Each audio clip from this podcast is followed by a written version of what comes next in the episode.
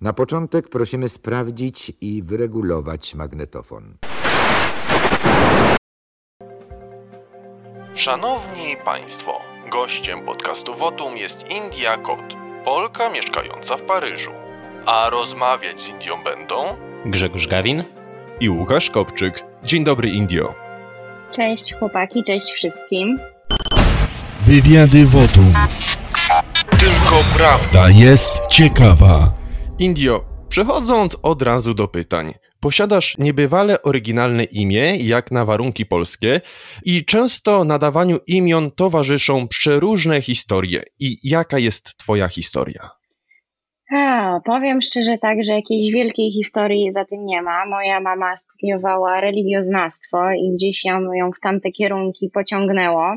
Natomiast y, najciekawsze chyba w tym wszystkim jest to, że ja się urodziłam w latach 90., także w ogóle imię India, no to nie było szansy, żeby zostało zaakceptowane, więc trzeba było tam trochę po znajomościach e, ruszyć znajomościami, żeby w ogóle można było zaakceptować takie imię i je wpisać. Także Także to jest e, jedyna taka chyba ciekawa historia z tym związana. Więc przechodząc dalej, z moich poszukiwań wynika, że parasz się designem bądź projektowaniem, dokładniej rzecz ujmując, a zaczynałaś od bycia kelnerką. Nie wiem, czy mam rację, strzelam, ale skoro pierwsze koty za płoty, nawet w tym przypadku dosłownie, poznamy już Twoją historię niezwykle pięknego imienia, to opowiedz coś o sobie, czym się zajmujesz na co dzień, co robisz w wolnych chwilach, jak wygląda Twoje życie we Francji. Wiesz co, powiem Ci, że mnie teraz zaskoczyłeś. Nie wiem skąd wyciągnąłeś te rzeczy, ale one są prawdziwe. Bardzo dziękuję. także, także tutaj dobry research. E, generalnie tak jak najbardziej zgadza się to, że, że zaczynałam w swoim życiu jako kelnerka. Może pójdźmy do samego początku. Wychowałam się w Krakowie, e, na studia się przeniosłam do Warszawy na, na Wydział Fizyki jednak gdzieś tam e, ściągnęło mnie bardziej na tą stronę artystyczną i właśnie zajęłam się grafiką, e, byłam art dyrektorem, trochę w agencjach reklamowych, trochę w modzie. Także tym się zajmowałam głównie w Warszawie. No teraz przyjechaliśmy do Paryża no już półtora roku temu i zostałam kurą domową. Jestem z tego bardzo dumna i bardzo szczęśliwa.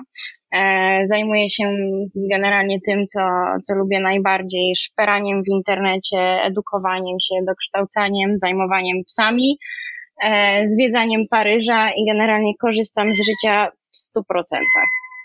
Także, także tak, tak to u mnie w tym momencie wygląda. Od razu e, się zapytam w takim razie, już przechodząc bardziej do polityki. Mhm. Jak to jest z prawicą we Francji? Czy w ogóle w tym kraju można być prawicowcem, czy jest się wtedy e, skazanym na ostracyzm społeczny? Wiesz co, to jest w ogóle bardzo ciekawe, ponieważ samo w sobie społeczeństwo francuskie jest bardzo konserwatywne. Oni są bardzo przywiązani do swojej tradycji, kultury, języka. E, wszyscy żyją w dość podobny sposób. Także bycie takim stricte prawicowcem jest trochę wpisane, e, trochę wpisane w kulturę francuską. Natomiast e, no, politycznie i rządowo no to wiadomo, że jest to kraj mocno socjalistyczny. Także za wygłaszanie prawicowych poglądów może nie będzie ostracyzmu społeczeństwa takiego, jaki jest w Polsce. Są wszędzie tutaj dostępne media prawicowe, to to nie jest tak, że to jest zepchnięte kompletnie gdzieś, że tak powiem, pod ziemią trzeba drukować gazety, natomiast są dostępne różne książki prawicowe, także ludzie generalnie się kształcą i w jednym, i w drugim kierunku, więc nie ma w tym nic złego. Przynajmniej mi się tak wydaje z tego, co zauważyłam. W takim razie, jeżeli tak opowiadasz, bo my mamy całkowicie inny obraz Francji, który jest przekazywany przez mainstreamowe media, to jakie były Twoje wrażenia po przyjeździe do Francji? Tak, no bo mówisz, że prawica może się rozwijać, są książki, są też prawicowe media, a jakie były Twoje pierwsze wrażenia? Po przyjeździe do Francji, no bo my mamy obraz Francji, że palone samochody, imigranci, tak, tak, tak. syf, brud i ubóstwo. A jak to wyglądało z Twojej perspektywy, no i jak długo już w tym Paryżu mieszkasz? E, tak jak wspominałam, już jest to półtora roku, nie słuchasz mnie, widzisz? półtora roku już tutaj jesteśmy. I to, to jest super w ogóle skomplikowana kwestia, którą e, postaram się Wam wytłumaczyć. Mianowicie, brud, smród, ubóstwo, e, imigranci i socjalizm się panoszą tutaj bardzo mocno. E, i to widać na pierwszy rzut oka, jak się przyjeżdża. Ja w ogóle zawsze byłam zakochana we Francji, w Paryżu, to był, szczególnie, że jakby zawsze interesowałam się modą, więc to była taka dla mnie oaza po prostu szczęścia, e, jeżeli chodzi o, o właśnie design, modę, architekturę i tak dalej. E, I nigdy nie spodziewałabym się, że Francja wygląda tak, jak wygląda. Mój mąż nawet mi mówił, że jakby ostrzegał mnie, że, że Francja nie jest tym, co było opisywane kiedyś w mediach, znaczy w mediach w ramach mówię tutaj bardziej takich komercyjnych, że tam miasto miłości, piękne i spokój i cisza i tak dalej. E, natomiast ja mu nie wierzyłam. Jak przyjechałam tutaj, to doznałam kompletnego szoku, w jakim stanie jest ten kraj, e, bo tak naprawdę oprócz Paryża, który rzeczywiście gdzieś tam ładnie wygląda, ale jest brud, smród i ubóstwo, no to cała reszta to wygląda, że tak powiem, nieładnie jak po prostu slumsy. Ja nie jestem w stanie w to uwierzyć, jak, jak zawsze przyjeżdżamy gdzieś tutaj przez okoliczne miasteczka i miasta, w jaki sposób, e, co, co oni w ogóle zrobili z tym krajem. No to, to, jest, to jest w ogóle nie do pomyślenia. Mając tak przepiękną, ogromną historię i będąc, wiecie, jakby imperium i tak dalej, i tak dalej, no to, to, to się kompletnie nie, nie mieści w głowie. No, Francja leci po prostu po równi pochyłej. I Francuzi tego kompletnie nie widzą, dlatego że oni są pewni, że, że Francja nadal jest tym imperium, że nadal jest pępkiem świata. Zresztą pewnie każdy to jest w stanie powiedzieć, który tutaj był, że po angielsku się nie dogadasz, że są, e, że są Francuzi nazywani burakami, są zakochani w sobie, są snobami i tak dalej, i tak dalej. I coś, coś w tym rzeczywiście jest, bo im się naprawdę wydaje, że oni są cały czas tą ogromną potęgą. I myślę, że to ich właśnie zaprowadziło w miejsce, w którym są niestety teraz. Że, że po prostu cały czas wierzą w tą historię, która już nie istnieje i tą narrację, która jest sprzedawana głównie turystom. Zabawne, jakby mieszkasz w kraju i sobie nie zdajesz sprawy z tego, co się w nim dzieje ale tak jak powiedziałam, no, leci na łeb na szyję. Odnośnie też tego, co powiedziałaś właśnie o, tym, o tej socjalistycznej polityce, to większość kobiet, zwłaszcza młodych, wybiera lewicę, co wydaje się być dosyć naturalne, tak. szczególnie w młodym wieku. Ty jednak e, skręciłaś w prawo i e, nawet prowadząc kanał modowy, wyraziłaś swoje opinie na tematy społeczne. I co według Ciebie wpłynęło na to, że masz takie, a nie inne poglądy? Wiesz co, to jest kolejna ciekawa y, kwestia i fajnie, że w ogóle y, zapomniałam o tym powiedzieć na samym początku. Ja byłam lewakiem, y, może nie jakimś skrajnym i stuprocentowym, natomiast przez to, że się wychowałam w Krakowie, później w Warszawie, no to oczywistym było, że się idzie w stronę progresywną, tak? Nie regres, tylko progres. Więc y, głosowałam na Platformę Obywatelską, wspierałam tam LGBT, feministki, znaczy nie jakoś głośno, że tak powiem, natomiast gdzieś tam w sercu wierzyłam, że równość i wolność y, wszystkich i równe prawa to jest, to jest coś bardzo ważnego, co jest ważne oczywiście, tylko że, i że jesteśmy w stanie tam dojść, co jest oczywiście nieprawdą, bo świat nie jest idealny. E, I dużo się właśnie udzielałam, tak jak wspominałeś, na Instagramie, na, na social mediach, w ogóle na YouTubie. E, I próbowałam stworzyć gdzieś jakiś taki swój wizerunek e, takiej grzecznej, miłej dziewczyny, która tam będzie opowiadać o butach i trochę o biznesie modowym, bo to mnie, to mnie jakby najbardziej w tym, w tym interesowało, ale wiedziałam, że, że to się też dobrze sprzeda. I próbowałam, próbowałam, próbowałam i słuchajcie, kończyło się po prostu na tym, że jechałam po lewakach jak po dzikiej świni. Nie wiedząc w ogóle, że ten cały jakby ruch feministyczny na Instagramie, LGBT, Black Lives Matter i tak dalej, e, że to jest polityka. Ja sobie kompletnie nie zdawałam z tego sprawy, tylko jakby gdzieś tam wyrażałam swój sprzeciw, że mówiłam w ramach tego, że jestem marketingowcem, mówiłam, halo, to jest jakaś strategia, to, to nie pasuje, e, to jest robienie z ludzi ofiary, korporacje chcą wam wepchnąć po prostu swoje produkty pod, e, pod taką, że tak powiem, e, strategią i taką komunikacją swoją. No i sporo osób mnie atakowało za to, więc tam się gdzieś tam z tego Instagrama usunęłam I w pewnym momencie gdzieś jakimś przypadkiem tu wpadłam na Sośnierz TV, to na jakiegoś e, inne kanały na YouTubach i tak po kolei, po kolei, po kolei zdałam sobie sprawę z tego, że moje poglądy, które ja mam, nie są ani trochę lewicowe, tylko są bardzo mocno prawicowe. Więc tak naprawdę to, co się stało, to było to, że lewica mi tak bardzo wepchnęła do gardła ten socjalizm, że mi się zwrócił w postaci prawicy i już, y, już nie ma po prostu opcji na to, żebym e, wróciła na tą, na tą drugą stronę. Jestem zbyt świadoma, zbyt wiele rzeczy czytałam, e, żeby po prostu przyjąć do wiadomości taką narrację, jaką oni prowadzą. Kobiety też są bardziej ugodowe zazwyczaj. Ty tutaj się ładnie wyróżniasz, bo pokazujesz na Twitterze swoją waleczność, tę swoją ciętość języka, że tak to ujmę.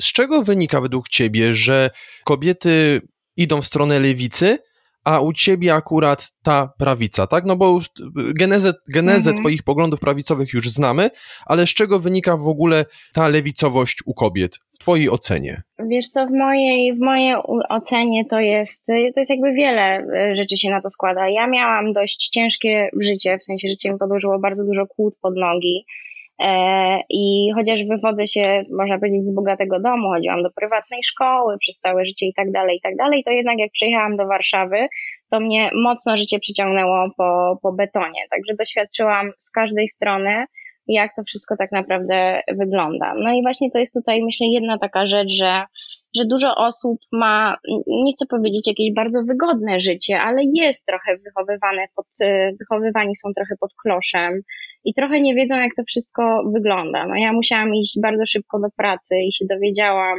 co to znaczy w sensie płacić podatki i próbowałam założyć kilkukrotnie swoją działalność gospodarczą i i dościgały mnie te ZUSy, podatki księgowe i tak dalej, i tak dalej. E, więc się po prostu dowiedziałam a propos wolności gospodarczej, że to wszystko nie jest takie proste i wszyscy nie możemy być równi.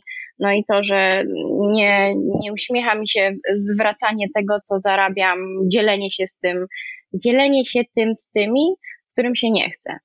E, a propos jeszcze właśnie tych kobiet lewicowych, czemu tam ciągną? No, lewica ma przepiękną narrację. No, to jest najmocniejsza w ogóle strategia, jaką można podjąć e, i to jest, to jest niesłychane naprawdę, jak, jak w jaki sposób oni to zrobili, to są emocje. No, emocjami po prostu można wygrać u człowieka, szczególnie u kobiety, które są wrażliwe, są emocjonalne, są empatyczne, można, można u nich wygrać po prostu bardzo dużo. No, smutne pieski na łańcuchu, pobite kobiety, pobite dzieci, e, całe to LGBT zastraszane, brak praw u kobiet, feministki walczące. No, ta narracja jest naprawdę no, sama w nią uwierzyłam. Sama w nią przez chwilę uwierzyłam, więc ona jest naprawdę mocna, będąc osobą, która pracuje w marketingu i sobie zdaje sprawę z tego, jak to wszystko działa.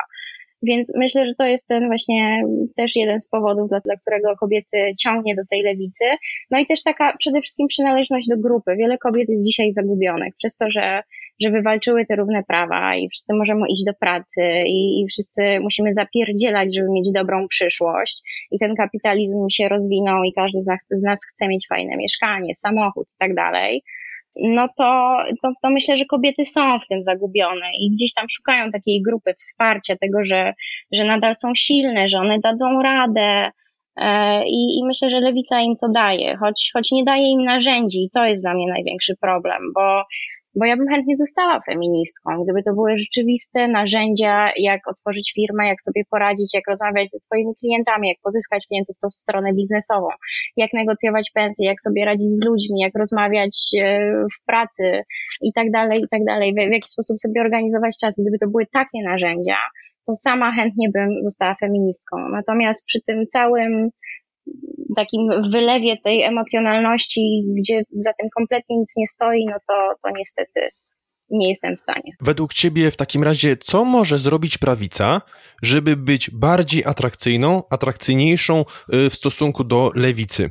Bo tutaj mówisz lewica, emocjonalność, tak, to wpływa na kobiety, a z drugiej mhm. strony, no prawica to jest chłodna logika, tak, i mniejsza tak. emocjonalność, a kobiety, jak wiemy, w większości są bardziej emocjonalne od yy, no, mężczyzn. I według ciebie, co mogłaby zrobić prawica, żeby przyciągnąć te kobiety z punktu widzenia mhm. marketingowca? Wiesz co, tu jest trochę pies pogrzebany, bo prawica jest, może nie, nie tyle, co jest dumna, bo to w ogóle nie jest dobre słowo, ale bardzo przystaje przy tym, że ale my mamy dane, ale my mamy statystyki, ale popatrz, połącz fakty, bo było takie wydarzenie, to i to się nie spina i do ludzi to kompletnie nie trafia. E, I, i, I, większość w ogóle prawicowców takich jest, i też to wynika z tego, że jak już przejdziesz tą całą swoją drogę, ja przyszłam z lewicy, ale ogólnie każdy gdzieś tam przechodzi swoją tą drogę do kształcania się, jeżeli chodzi o politykę, no to już mają jakby taki gdzieś tam zasób swojej wiedzy, że jest im bardzo ciężko wytłumaczyć bardzo proste rzeczy. Większość ludzi naprawdę e, żyjących w Polsce nie zdaje sobie sprawy z tego, że, e, że jakby rząd w ogóle nie ma pieniędzy, że to są nasze pieniądze, że pieniądze, które oni oddają, no tak jak jest 500 plus na przykład PiSu, tak, e, że pieniądze, które oni oddają, to, to dostają je tak naprawdę z powrotem i, i wydaje mi się, że to są jakieś darmowe pieniądze. Więc naprawdę powrót gdzieś do takich podstaw. Raczej tu powiem coś bardzo kontrowersyjnego i mnie większość zamorduje pewnie za to, ale nie w stronę Korwina, nie w stronę Korwina. Przynajmniej na kobiety to naprawdę, to naprawdę nie działa. Trzeba przejść bardzo długą drogę, żeby Korwina zrozumieć. I, i to musi być po prostu naprawdę praca u podstaw. I, I też tak jak mówiłam wcześniej, to czego lewica nie robi, czyli dawanie tych narzędzi, wsparcie, tłumaczenie, nie trudnym językiem, ani nie, nie miłym językiem, bo to nie chodzi o to, tylko po prostu no, typowy marketingowy zabieg a propos wszystkiego. Daj coś od siebie, daj wartość, a ludzie za tobą pójdą, tak? Prawica ma naprawdę dużo sensu. Ja wiem, że to się wydaje takie bardzo, e, przechodzi mi słowo angielskie, strict, że o, Kościół i nie chcemy wolności dla LGBT, nie ma żadnych równych praw, to się tak wydaje, ale jak się w to wejdzie głębiej, to, to tak naprawdę strach ma tylko wielkie oczy i to, to nie ma w tym nic złego w zachowywaniu gdzieś tam tych wartości, tradycji, e, bycia dumnym z tego, że jest się Polakiem. To, to też jest ciekawa sprawa, bo ja nienawidziłam Polski, nienawidziłam Polaków, nienawidziłam języka polskiego, zresztą e, większość rzeczy nagrywałam po angielsku u siebie i, a w tym momencie po prostu nie wyobrażam sobie, w jaki sposób mogła mieć taką postawę. Znaczy, ze względu na propagandę w mediach, oczywiście, że Polska jest zła i musimy być częścią jednej wielkiej Unii Europejskiej. Natomiast właśnie wykształcenie tej dumy, e, właśnie w ludziach, że, że Polska jest naprawdę spoko krajem, że dzieje się tam bardzo dużo fajnych rzeczy, że jest naprawdę bardziej progresywna, na przykład technologicznie, niż mogłoby nam się wydawać. Francja jest 100 lat za murzynami, jak to się kiedyś mówiło, kiedy, było, kiedy była wolność słowa. Więc naprawdę tam jest dużo fajnych rzeczy. Młodzi ludzie są super, naprawdę wykształceni i są są świadomi, e, są dojrzali, więc naprawdę tam jest mnóstwo fajnych rzeczy w tej Polsce. Także, e, także właśnie pokazanie tego wszystkiego od samego początku myślę, że, że mogłoby pomóc tutaj. Mówisz, że lewica zgarnia kobiety dzięki swojej tej emocjonalności. A jak wygląda sytuacja we Francji? Czy lewica też zgarnia te kobiety? Bo ostatnio było ponownie głośno, ty to troszeczkę wyjaśniłaś na Twitterze, ale chciałbym poruszyć tę kwestię. Tak. Odnośnie aborcji. Aborcji. Mhm. Tak jest, y, bo powiedz, czy kobiety cieszą się z tej możliwości we Francji, czy mówią, że to jest, nie wiem, skrajna głupota, czy fenomenalny pomysł, tak, żeby ta aborcja była dostępna. Tak. Jak to wygląda we Francji?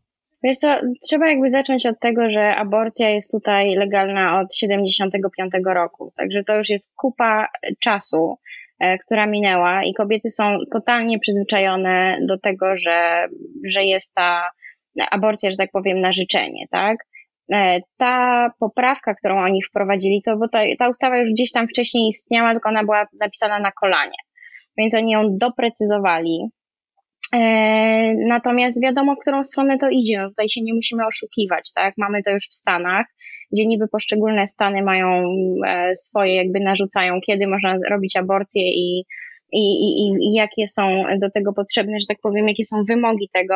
Natomiast jest odgórne i tak prawo takie, że, że tam do końca, do dziewiątego miesiąca można, można dokonać aborcji. E, jeżeli jest tam e, problem ze zdrowiem fizycznym, psychicznym, społecznym, ekonomicznym i pod to można podciągnąć wszystko. No i oczywiście, że Francja, lewica tutaj we Francji, a to jest większość generalnie rządu tutaj, bardzo mocno pcha w tą stronę, żeby też, też, też w to pójść. Także no, no generalnie no, nie, nie, wygląda to, nie wygląda to zbyt ciekawie i nie wygląda to dobrze, a jeżeli chodzi o, o społeczeństwo, to no to trochę ciężko, ciężko jest mi powiedzieć. No. Tak jak mówię, oni są przyzwyczajeni do tego, także, także to też nie jest jakieś ogromne, ogromne wow. To jest też fajnie oczywiście sprzedawane w mediach, tak, że to chodzi o to, że o, jeżeli kobieta nie jest gotowa, tam widziałam, że było podsunięte coś, że, że po 12 tygodniu można dopiero się dowiedzieć, czy dziecko ma Downa i no i jak zbudujemy tą narrację, no to ludzie się nie buntują, tak. Także, także tak jak mówię, po pierwsze przyzwyczajeni są do tego, a, a po drugie e, no, zostało to też dobrze sprzedane. Także, także nie, nie, nie widziałam, żeby się społeczeństwo jakoś burzyło specjalnie z tego A jak powodu. wygląda w ogóle temat aborcji w życiu codziennym? Czy to jest tabu, czy po prostu o tym się normalnie mówi, że kobieta na przykład stwierdza, a miałam, miałam aborcję na przykład, albo któraś z twoich koleżanek, znajomych yy, stwierdza, że miała aborcję. I w ogóle, czy łatwo znaleźć yy, kobietę, albo czy trudno znaleźć kobietę, która aborcji we Francji nie miała? Znaczy powiem Ci inaczej, że ja nie znam żadnej kobiety, która tą aborcję miała, ani, ani gdzieś tam e, mamy, że tak powiem, różne kole, koleżanki w różnych e, zakątkach świata i żadnej nie znam, która tą aborcję by miała. Tutaj też żadnej nie znam. Miałam oczywiście tych koleżanek jakoś bardzo dużo, e, bo, bo raczej zazwyczaj mam kolegów. Wiecie, to jest stuprocentowo normalne. Przez to, że to jest jakby już tyle, to tutaj trwa. Nie, przepraszam, muszę go zamknąć. Dajcie mi sekundę. Ach. Dobra, wracając do tematu. A więc jest to, jest to normalne dla kobiet, że, że po prostu jest, jest taka opcja aborcji, po prostu idzie się do lekarza. Jeżeli chcesz, jeżeli nie chcesz, możesz dokonać, nie musisz. Także nie jest to taki big deal, tak szczerze mówiąc. No to tak jak mówię, to już trwa na tyle, że, że już oni zdążyli to przełknąć. A takiej skrajnej, skrajnej prawicy, no to tutaj bardzo brakuje. Także oczywiście są środowiska, które z tym walczą, oczywiście, że tak na całym świecie są. Natomiast no tutaj to już jest tak po prostu zjedzone przez socjalizm, że, że jest to dość, dość trudne, żeby z tym walczyć. Oczywiście, jak jesteśmy przy socjalizmie, to przejdźmy do pieniędzy, bo to w sumie jeden z ważniejszych wtedy tematów. E, Raz na Twitterze napisałeś, że zarówno w Polsce, jak i we Francji potrzeba około 15 tysięcy złotych, żeby dobrze żyć. O, kurde, I czy rzeczywiście trzeba aż tyle, by dobrze żyć? I co według Ciebie oznacza to sformułowanie dobrze żyć? No, to jest oczywiście temat y, bardzo indywidualny.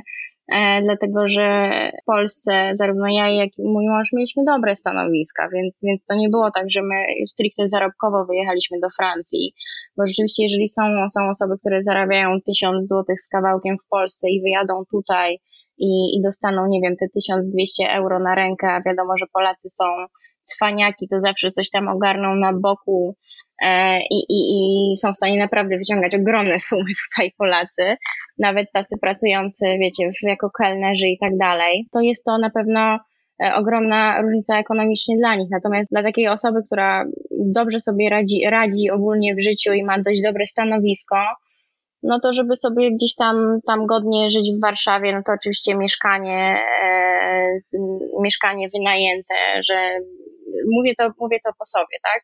Jeżeli chodzi e, o mnie, no to gdzieś tam mieszkanie wynajęte, restauracje, możliwość jakiejś takiej spędzania fajnie wolnego czasu. E, no i to pochłania rzeczywiście dość szybko 15 tysięcy, bo jak wiemy, że jak, jak wiemy po prostu w Polsce jest drogo. Jest bardzo drogo i te stówki się tam e, na prawo i lewo rozrzuca.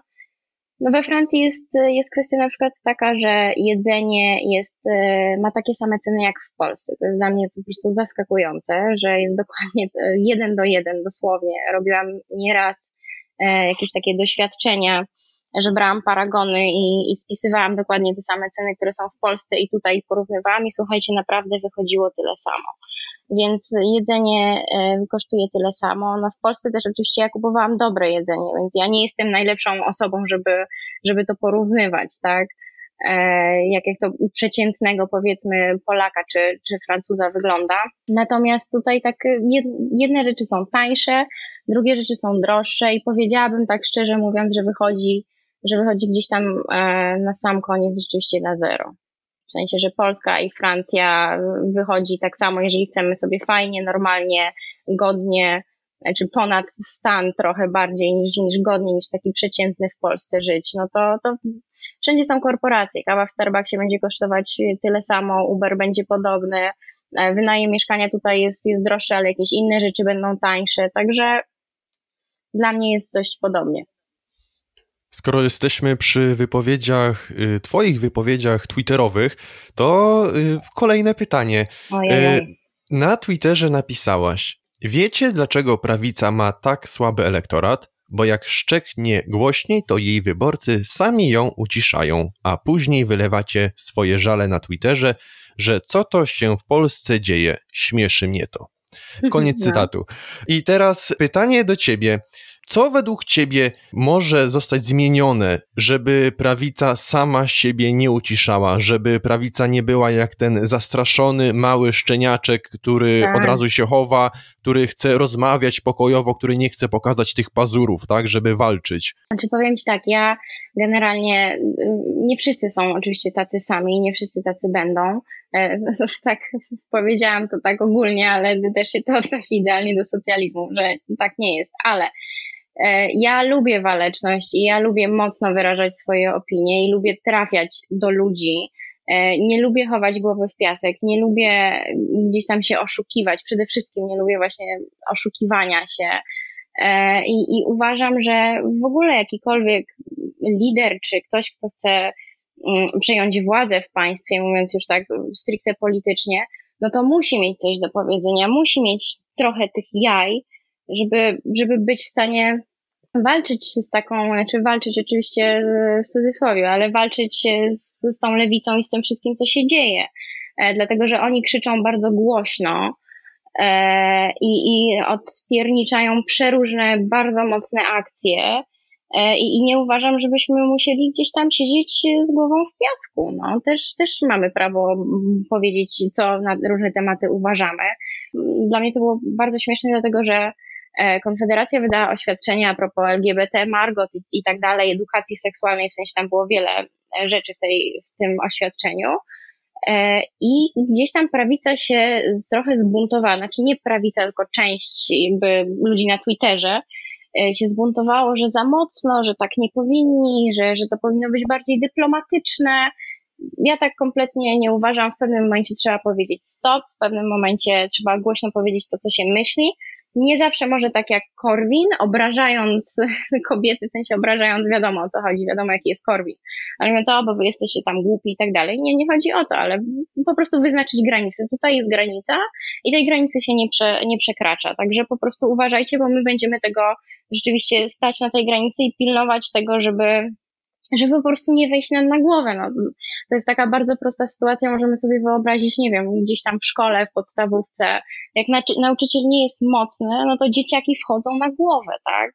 I po prostu musi być autorytet, musi być szacunek, I, I wtedy można dopiero pójść, iść do przodu i, i działać jakieś rzeczy. Oczywiście fajnie jest, jak jest taki trochę good cop i bad cop, że Corbyn tam nakrzyczy, Bosak powie dyplomatycznie, a, a któryś, któryś tam inny się, się będzie śmiał i będzie miły i tak dalej. To jest bardzo fajne, to mi się bardzo podoba, że to powstało, bo to rzeczywiście przyciąga przeróżnych ludzi, więc to jest ogromny, ogromny plus dla Konfederacji, że wysunęła takich liderów, bo każdy gdzieś tam może znaleźć teraz swoją, swoją część. Nie jest tak jak to było kiedyś z samym Korwinem, że no tak jak słyszę do dzisiaj, o, zagłosowałabym na Konfederację, no ale ja nie zniosę tego Korwina, tak?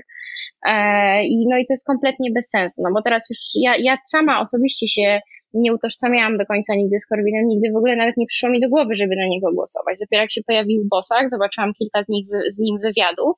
Nawet jeżeli się po części nie zgadzam z nim, to powiedziałam, kurde, to jest facet, który jest dyplomatyczny, który kosi bardzo ładnie na tych wywiadach i ja to widzę, że po prostu on jest oczytany i mnie taka osoba interesuje. Ja bym chciała, żeby mnie taka osoba e, reprezentowała, więc te kilka liderów to jest super, i teraz po prostu do przodu. No i oczywiście to, co robią, czyli te piwa z Mencenem, no to jest mistrzostwo świata. To jest, uważam, mistrzostwo świata. Także naprawdę uważam, że mają dobry kierunek i uważam, że mają bardzo dobrą strategię. W takim razie, Ingio, pytanie do ciebie, bo mówisz, że ty jesteś waleczna, a Krzysztof mhm. Bosak, jak wiemy, jest dyplomatyczny. Tak. E, ale Krzysztof Bosak cię przyciągnął swoją dyplomacją. I według ciebie, kto według ciebie oczywiście mhm. jest takim liderem, takim walecznym y, liderem, nie licząc Korwina oczywiście, bo tutaj już go wykluczyliśmy, więc y, kto według ciebie jest takim frontmanem, który po prostu chwyci ten miecz i zacznie kosić to lewactwo? Idealnym takim frontmanem do walki twoim wymarzonym? Tak, to, wiesz co, to, to, jest, to jest dobre pytanie, bo mi się tak zmienia, jak oglądam te przeróżne ich wideo, to raz jestem Team Bosak, raz jestem gdzieś tam Dziambor, później jestem Team Berkowicz, więc tutaj muszę przyznać, że jak już głębiej w to wszystko weszłam, to naprawdę lubię i szanuję ich wszystkich. Nie, żeby jakaś moja opinia była super ważna dla nich, ale, ale naprawdę lubię ich i, i, i szanuję to, co robią, więc tak, żebym miała powiedzieć i wysunąć jedną osobę, to ciężko, ciężko mi jest. Dyplomatycznie. Jest no, nie, no też powiedziałabym, gdybym wiedziała, ale naprawdę na ten moment nie wiem. Jeszcze muszę ich poobserwować. W ogóle też chciałam zauważyć, że, że ja na samym początku Konfederacji dałam 1% e, mojego zaufania, bo ja generalnie politykom, znaczy ja generalnie politykom nie można ufać. Natomiast rosną w moich oczach, naprawdę rosną i jakby i, i to doceniam. Także Także jeszcze trochę muszę im dać czasu i zobaczyć, e, jaka tam jest, e, tak z angielskiego powiem, hidden agenda za tym wszystkim. I jak się okaże, że nie ma żadnej złej, to wtedy, to wtedy na pewno skupię na, na, na którymś konkretnie moją uwagę. Jeżeli nie chcesz przegapić kolejnego wywiadu, obserwuj nas na Spotify lub na innych platformach podcastowych. Polub nasz fanpage na Facebooku. Subskrybuj kanał Wotum na YouTubie. Nie zapomnij również skomentować i dać łapki w górę. Wszystkie linki znajdziesz w opisie.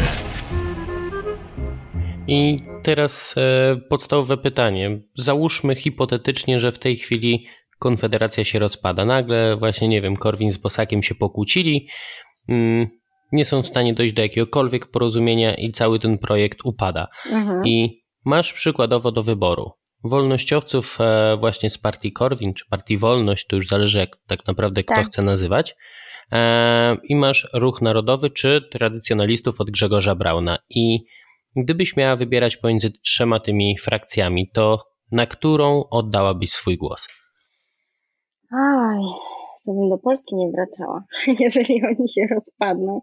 E, no myślę, że chyba, e, chyba Korwin Wolność. No, jednak jest, jest mi gdzieś tam jeszcze jestem, jeszcze jestem w tym momencie, chociaż e, coraz bardziej jestem wypychana z, z takiej stricte, stricte wolności, idę w taki naprawdę większy, coraz większy konserwatyzm. Natomiast na, na ten moment to pewnie byłby Korwin. W ogóle przed tym, jak powstały kluby Konfederacji, nie wiadomo było, kiedy one powstaną, to sobie pomyślałam, że jak jeżeli wracałabym do Polski, to no, chyba się bym zapisała do tego Korwina. Że jego bardzo oczywiście lubię, w sensie jego wypowiedzi i tak dalej, ale no też mnie gdzieś tam trochę e, odstrasza. Jakby zmienili rzeczywiście nazwę partii na wolność, to byłabym o wiele bardziej zadowolona, bo też jednak gdzieś tam nie, nie jestem jakąś wielką osobą publiczną, natomiast trochę się tam wypowiadam e, i, i raczej wolałabym reprezentować sobą e, ugrupowanie niż konkretnie jedną jednostkę. No bo tak jak wiemy, e, dzisiaj się, jeżeli chodzi o branding, e, no to się nie nadaje raczej, nie, nie, jakby w nazwie marki raczej już się nie daje swojego imienia i nazwiska, tak jak to było kiedyś, bo jak coś pójdzie nie tak, to można się łatwo z tego wymiksować, że to nie ja, tylko firma. I trochę tak jest, że wolałabym jednak nie podpisywać się dwoma rękami, pod Korwinem, a raczej właśnie pod taką partią wolnościową. Natomiast y, zobaczymy, jak to będzie. No teraz nie mogę, bo, bo w Polsce mnie nie ma. A czy w ogóle planujesz wrócić do Polski? Co, to jest bardzo duży e, problem pomiędzy mną a moim mężem, bo mój mąż się wychował we Francji, więc on się czuje Francuzem, natomiast ja się wychowałam w Polsce i ja się czuję Polką. Jeszcze w ogóle jak się zajęłam polityką, to jest generalnie też po części jego wina, bo on jest 300% prawicowcem. On jest, jak ja jestem cięta, to on jest tysiąc razy gorszy ode mnie. E, więc ja w ogóle go podziwiam, jak, jak on mógł się spotykać z socjalistką. Nie mam zielonego pojęcia, ja bym po prostu nie dała rady, no ale, ale coś musiał tam zobaczyć, że jest potencjał na prawicę chyba we mnie. E, więc, więc mamy taki trochę rozjazd. No, też jest kwestia po prostu tego taka, że, e, że w obecnym momencie, szczególnie koronawirusa, no to ta Polska to się tak nie rysuje przepięknie. No, te, te ceny gdzieś tam niby mieszkań i tak dalej spadły, natomiast z pracą różnie, różnie bywa, już wcześniej różnie bywało. Polska jest droga. Dla mnie Francja i Polska są gdzieś tam pod, pod y, jakimś takim poziomem życia, tak jak mówiłam, porównywalne, więc tak też pakować walizki i jeździć pomiędzy Polską a Francją w zależności gdzie wybucha bomba w danym momencie, no to nie, nie jest dobry pomysł. Jeżeli zobaczę, że coś tam w tej Polsce się zmienia albo przyciągnę męża na swoją stronę, to, to, no to pewnie, pewnie do Polski wrócimy. Twój mąż jest 300% prawicowcem, tak? Mhm to w takim razie już Cię lepiej słucham. Y, I przechodząc y, do dalszej y, części pytania, czy pod jego wpływem zmieniłaś poglądy na prawicowe, czy te poglądy, jego poglądy przeszły na Ciebie? Jak to wyglądała ta Twoja przemiana? No bo byłaś wcześniej za PO, potem trafiłaś na jakiś film i tak dalej, no ale oto, tak. otoczenie też jest ważne. Więc tak. jak, czy Twój mąż miał wpływ na zmianę Twoich poglądów? Znaczy tak, powiem, powiem e, tak, że on się e, w tańcu nie pierdzieli, więc on zawsze mówił bardzo z mostu po prostu walił, że tak powiem, jak on widzi pewne sprawy. E, I, I pewnie cała lewica by go nazywała rasistą, homofobem i całą resztą, ale co do tego jesteśmy już przyzwyczajeni, więc to nie jest, nie jest żadna nowość. Natomiast ja jestem taka też waleczna w życiu. No my mamy taki trochę power struggle w związku, bo ja mam też, y, jestem silną osobowością, on też, więc to nie ma tak łatwo, że mi coś tam można narzucić. E, on też nie naciskał za bardzo w tą stronę. Jak sobie gdzieś tam dyskutowaliśmy, to tam powiedział swoje kilka słów. Natomiast nie, nie naciskał na mnie i to chyba było fajne, że ja po prostu do tego doszłam kompletnie naprawdę sama, że, że zaczęłam grzebać, grzebać i sobie w końcu wygrzebałam to, co mi się najbardziej podoba no, no i teraz to już w ogóle jest super, no bo potrafimy po 6 godzin siedzieć i napieprzać na socjalistów. Także, także teraz jest jakiś nowy etap w małżeństwie. Nie wiem, czy to ty poderwałaś swojego męża, czy twój mąż poderwał ciebie, ale ostatnio na Twitterze też, tutaj e, research był bardzo dogłębnie zrobiony. E, stalking w najczystszej postaci. Oczywiście z dniem dzisiejszym te poszukiwania zostały zakończone, żeby się też nie obawiała. Wspomniałaś, że w jednym ze swoich tweetów, że po prostu no na prawicy faceci nie potrafią podrywać. E, mniej więcej tak ten tweet brzmiał. I powiedz, e, jak e, mężczyźni mogą imponować kobietom? No bo na prawicy faceci to raczej no, doświadczenia z tego, co mogę też sam zauważyć, mhm. podrywie wobec kobiet, no nie mają, tak? Po prostu są tacy wtedy tak. sztywni, od razu taka kłoda drewna i no wysypują się. No nie no, bo to są no to są nerdy takie w większości. Więc jak, co mężczyzna może zrobić, no. żeby zaimponować prawicowej dziewczynie, kobiecie? Żeby zaim, zaimponować prawicowej kobiecie? No kurczę, wiesz, to zależy od kobiety. No, ja jestem e, gdzieś tam, mam mocny charakter, więc mnie trzeba było, trzeba było mnie wziąć gdzieś tam na mocne słowa, no i, i tam do celu, e, że tak powiem, e, pchać w tym wszystkim e, z podrywem. E, natomiast, no wiesz, no to, to jest bardziej chyba takie psychologiczne pytanie, i, ale poczekaj, jeszcze się zastanowię chwilę, czy, czy, czy miałabym jakiś taki pomysł. A wiem, do, dobra, wiem, już, już mam jeden pomysł. E, generalnie prawicowi faceci są koszmarnie, e, oni są po prostu filozofami.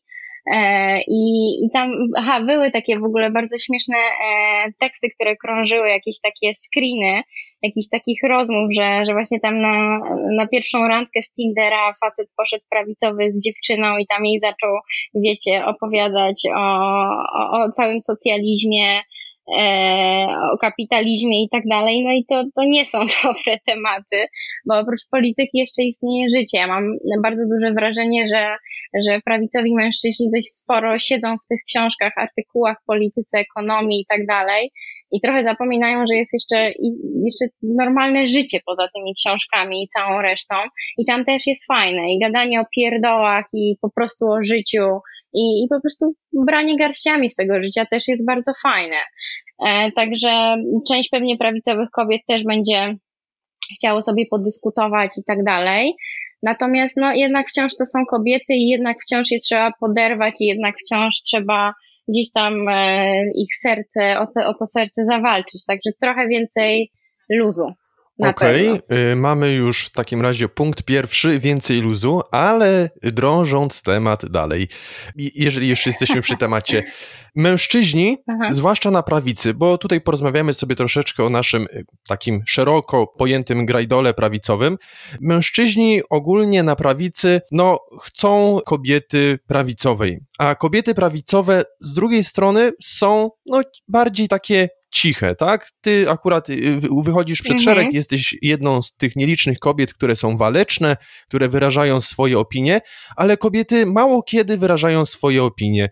No i tutaj taki może powstawać dysonans, tak? Że mężczyzna, który na pierwszej randce przedstawia jakiś elaborat filozoficzny, y, a z drugiej strony, no, kobieta, która jest taka cicha, która po prostu, no, nie chce wychylać się przed szereg, no i jak według Ciebie można temu zaradzić, żeby znaleźć taką płaszczyznę porozumienia, żeby mężczyźni też no, nie szukali takich kobiet, albo na przykład nie, nie dążyli do tego, żeby kobieta była taka cicha też? No bo jeżeli mężczyzna na początku jest taki bardzo filozoficzny i tak dalej, to kobietę też można na przykład onieśmielać, tak. tak? No i wtedy kobieta się wycofuje. Y, więc według Ciebie, jak można znaleźć porozumienie, tę równowagę? Znaczy na pewno tutaj przytoczę e, słowa Korwina e, a propos tych, że, tego, że kobiety są statystycznie głupsze. No, generalnie powiem tak, no z tym, co ja się spotkałam z różnymi kobietami i dziewczynami, to niestety podzielam tutaj zdanie Korwina, bo mm, bardzo wiele z nich nie grzeszy inteligencją, niestety, bo gdzieś tam się właśnie w tym swoim małym gronie zamykają i, i też jakby oszukują same siebie, że próbują być kimś innym niż tak naprawdę są. E, I chodzi mi tutaj o to, że próbują być jakieś takie właśnie mocniejsze, inteligentniejsze, pokazać, jakie to one są wyedukowane, a później się kończy po prostu najzwyczajniej w świecie płaczem. I z takimi e, rzeczami się bardzo w ogóle często spotykałam wśród różnych tam moich dalszych e, czy bliższych koleżanek, że próbują, próbują, pchają, pchają, że z tym facetem one dadzą radę w tej dyskusji, dociągną do końca i pokażą, że, że one będą miały to, to stanowisko w tej korporacji, że dadzą radę e, utrzymać i dziecko, w sensie zająć się dzieckiem i karierą i wszystkim.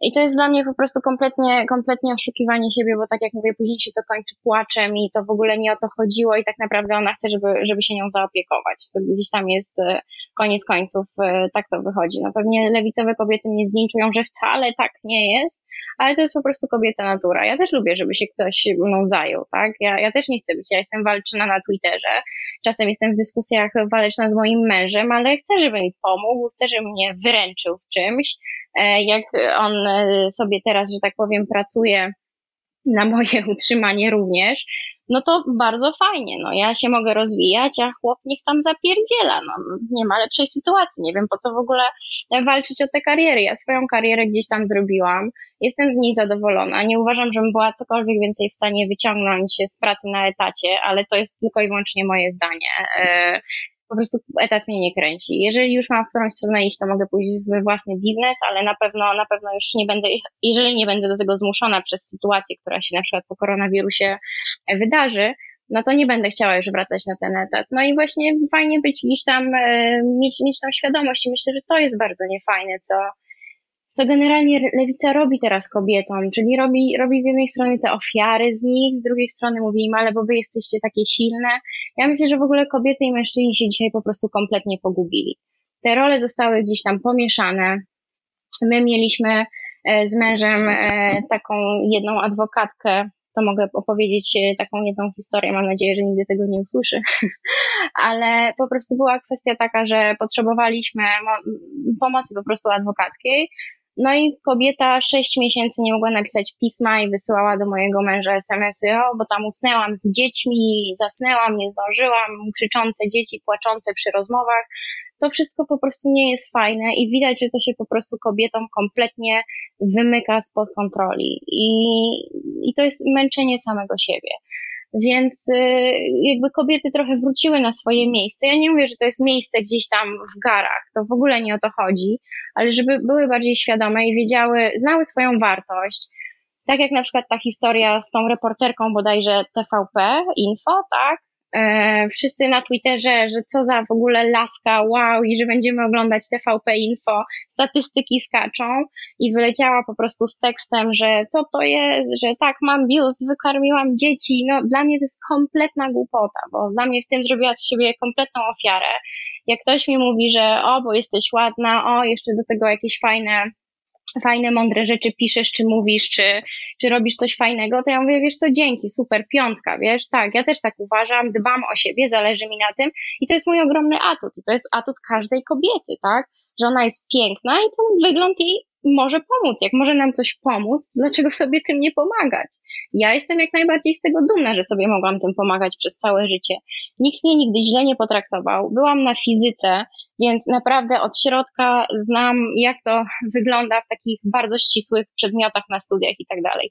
Nigdy w życiu mnie nikt nie, źle nie potraktował w pracy, nigdzie. Znaczy, jedyne osoby, które mnie źle, źle traktowały, to były kobiety. Słuchajcie, i to jest niewiarygodne, bo miałam takie przejścia przez kobiety, że, że prawie wylądowałam na ulicy, bo akurat się zdarzyło, że przyszły trzy kobiety w jednym, e, w jednym miesiącu do mojego życia, które postanowiły mi mocne kłody pod nogi podłożyć. Więc, e, więc, e, więc co? Więc swoje miejsce tak trochę, być dumnym z siebie, że jest się tą kobietą i mężczyźni też trochę na swoje miejsce, bo teraz nie wiadomo, czy oni mają utrzymywać te rodziny, domy, czy oni mają pracować, mają się zajmować dziećmi. Ta kobieta też nie wie, kariera, czy w domu jest jakiś kompletny miszmasz społeczny dla mnie w tym momencie. I uważam, że społeczeństwo nie jest z tego zadowolone i tam, gdzie idzie, naprawdę nie ma tam y, nic fajnego i nie odnajdą tego empowermentu, którego szukają i o którym ta lewica mówi. No, się rozgadałam. Jak y, My się bardzo cieszymy, że się rozgadałaś.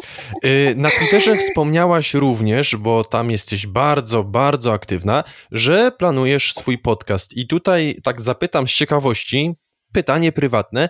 Y, czy będziesz ten podcast kierowała do wszystkich, czy wybierzesz sobie grupę docelową kobiety? Znaczy, to jest w ogóle kolejna historia. Jezu, ten, ten, ta nasza rozmowa to będzie trwała chyba długo, ale postaram się streścić. Ja przyszłam na Twittera, bo ja chciałam podcast już zrobić dawno. Chciałam zrobić albo YouTube'a, ale trochę mi nie pozwalają na to warunki, bo mamy dość małe mieszkanie i trzy labradory, więc nagrywanie to jest tragedia z nimi. E, natomiast ja chciałam zrobić jakiegoś, jakiegoś YouTube'a, bloga, zastanawiałam się, w którą stronę iść, może jakąś stronę na Instagramie. I gdzieś tam zaczęło się od tego, że, e, że, że sobie weszłam na Twittera właśnie jako, na samym początku to było Is it alright? W ramach tego, że czy to jest tam prawica, tak, wszystko nieważne, zaraz, zaraz znowu będę opowiadać o tym, było to skręcamy w prawo i właśnie stwierdziłam, że to w ramach tego skręcamy w prawo, może rozwinę swoją działalność, dodam taką trochę małą cegiełkę, może ktoś mnie usłyszy, może kogoś to zainteresuje, co będę miała do powiedzenia. Nie planowałam czegoś takiego, co się stało, czyli że weszłam na Twittera, ja w ogóle nie wiedziałam, jak się obsługuje Twittera. Kiedyś e, oglądałam, słuchajcie, setki YouTube'ów na temat tego, jak w ogóle prowadzić Twittera, jak dodać tweeta i na czym to polega. Ale po prostu weszłam, zaczęłam pisać i naprawdę po prostu po trzech tygodniach prawie 1500 y, osób stwierdziło, że to, co mam do powiedzenia jest ciekawe. Więc ten podcast był, mm, był gdzieś tam od samego początku pomysłem. Nawet zaczęłam jakieś tam sobie pisać i nagrywać już rzeczy, no ale potoczyło się to tak szybko w tym momencie z tym Twitterem, że, że po prostu jeszcze lepiej się stało, no bo mam teraz jakąś mniejszą, mniejszą e, lub większą publikę i rzeczywiście mogę te fajne informacje ponieść dalej. E, jeżeli chodzi o grupy docelowe, to, to, to się okaże tak naprawdę. Będę sobą, e, Chcę trochę też bardziej wejść w szczegóły mm, niż takiego krzykactwa, tak jak to robię na Twitterze, tylko rzeczywiście usiąść, na przykład weźmy jakąś konwencję stambulską, znaczy temat, który był ostatnio, ostatnio głośny, no to rzeczywiście przejrzeć ją, zobaczyć jak wygląda prawo, poczytać artykuły, zobaczyć co mówią różne strony i gdzieś tam to w jakiś fajny sposób streścić, żeby ludzie mieli argumenty i wiedzieli w ogóle z czym to się je i, i, i na czym to stoi. A grupa docelowa to się okaże jaka, Nawet jeżeli będziesz kierowała przekaz tylko do kobiet, to mężczyźni również będą cię zawzięcie i wzięcie słuchać, y, bo kobiet na prawicy, takich aktywnych, walecznych, jest jak na lekarstwo. I czy można też jakoś kobiety zachęcić w twojej ocenie? Kobiet, kobiet jest mało. Ja nie wiem, czy ja w ogóle jestem dobrą osobą do kobiet, bo ja uwielbiam, kocham facetów. Dzięki facetom to ja w ogóle jestem i żyję dzisiaj, bo po pierwsze włożyli mi do głowy kawał wiedzy, e, i o biznesie, i o życiu, i naprawdę o wszystkim. I, I byli moją największą podporą i ostoją w życiu. Więc ja, ja lubię ich poczucie humoru, ja lubię to, że nie mają spiętych tyłków, lubię to, że mają ogromny dystans do siebie, lubię to, że można pojechać totalnie po bandzie z nimi i po prostu wszyscy się będą śmiać i nikt się nie obrazi. Można sobie mówić, jesteś gruby, jesteś brzydki, jesteś beznadziejny i cię wszyscy będziemy z tego śmiali, w sensie mówię w ramach żartu to powiedzieć. Natomiast jak powiesz to kobiecie, to ona się pośmieje i wróci do domu i się rozpłacze. E, w większości przypadków, albo wróci do, do niej tydzień później i, i stwierdzi, że ma jakąś kompletną depresję, bo jej koleżanka powiedziała, że ma brzydkie paznokcie. Także ja nie wiem, czy jestem dobrą e, tutaj osobą do kobiet, bo na swoim Twitterze mam generalnie, myślę, że jest 90% mężczyzn, w ogóle na prawicy jest mało tych kobiet. E, natomiast ja, ja skupiam jednak bardziej męską uwagę, myślę, że też przez to, że Oczywiście jestem kobietą, mam mocny język, mam jakąś tam wystarczającą aparycję do tego, żeby to było gdzieś tam ciekawe, że tak powiem, wszystko razem w sobie, ale mam gdzieś tam z tyłu głowy, że chciałabym mówić do kobiet, e, tylko że ja jestem tą osobą, która kopnie w tyłek i powie wstawaj, idziemy dalej, a nie usiądę z nią i nie będę płakać. E, nie usiądę z nią i nie będę jej pocieszać, bo nie na tym polega życie. Życie jest tak e, trudne, przynajmniej moje było, ale generalnie ono jest i trudne, i okrutne, i ludzie są straszni, że naprawdę nie można się nad sobą użalać. Więc jeżeli taką grupę kobiet gdzieś tam mi się uda za sobą pociągnąć, które nie będą się bały tego kopniaka w tyłek i, i będzie to dla nich ok, e, i, i żebym mogła je pociągnąć do przodu, to, to wtedy bardzo chętnie. Nie wiem, czy odpowiedziałam na Twoje pytanie, bo oczywiście Bardzo dobrze odpowiedziałaś e, na pytanie. W ogóle ja się bardzo cieszę i Grzegorz też się cieszy. Razem się cieszymy bardzo, że tak, tak. pięknie opowiadasz. E, ja Myślałem, że już nie mam pytań, ale że należy do tych osób, które mają pytań zawsze pod dostatkiem. Jak wygląda w takim y, razie sprawa kobiet we Francji? O prawicę pytam.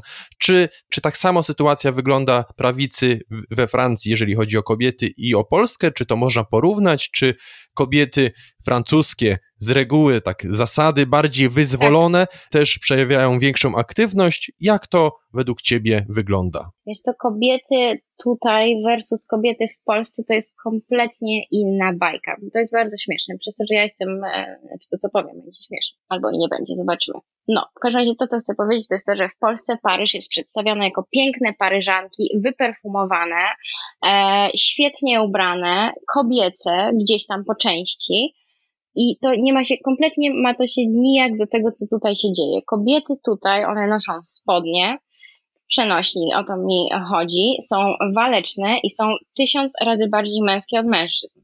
To jest dla mnie niezrozumiałe, nie wiem jak to jest, nie, nie wiem w którym momencie to się życia stało.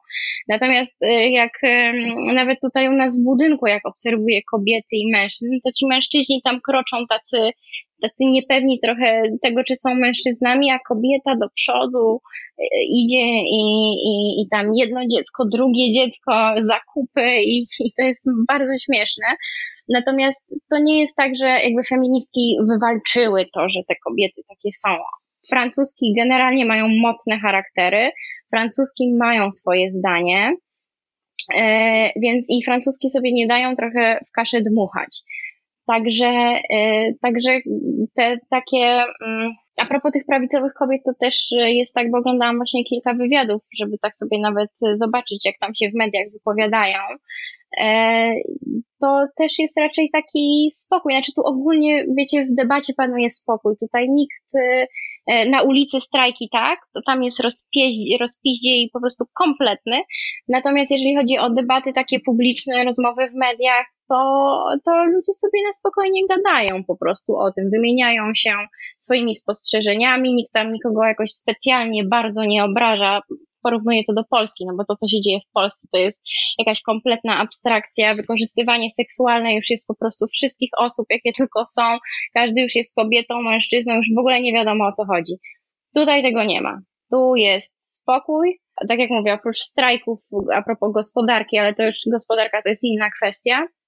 Jeżeli chodzi o te właśnie takie światopoglądowe, światopoglądowe rzeczy, to raczej, raczej bym nie powiedziała, że, że oni się jakoś ze sobą e, szczególnie biją. W takim razie na zakończenie bardzo dziękujemy Ci za to, że zgodziłaś się z nami porozmawiać, że wygospodarowałaś dla nas niemal godzinę i życzymy Ci tego, abyś mogła być nadal tak waleczna, żebyś nie dawała się kobietom, tak? No bo y, nie ma nic gorszego niż y, podpaść kobiecie, nawet jeżeli chodzi o, jeżeli kobieta podpada innej kobiecie, więc, Oj, tak, tak. więc tutaj życzymy Ci te, dalej tej waleczności, sukcesów, żebyś realizowała swoje projekty, podcast, kanał na YouTubie i też żebyś zdobywała coraz większy rozgłos wśród kobiet, żeby kobiety szły po rozum do głowy i żeby zaczęły słuchać mądrej kobiety, czyli ciebie. Bardzo dziękujemy. Dobra, słuchajcie, dziękuję wam bardzo w takim razie. Słuchałeś podcastu Wotum.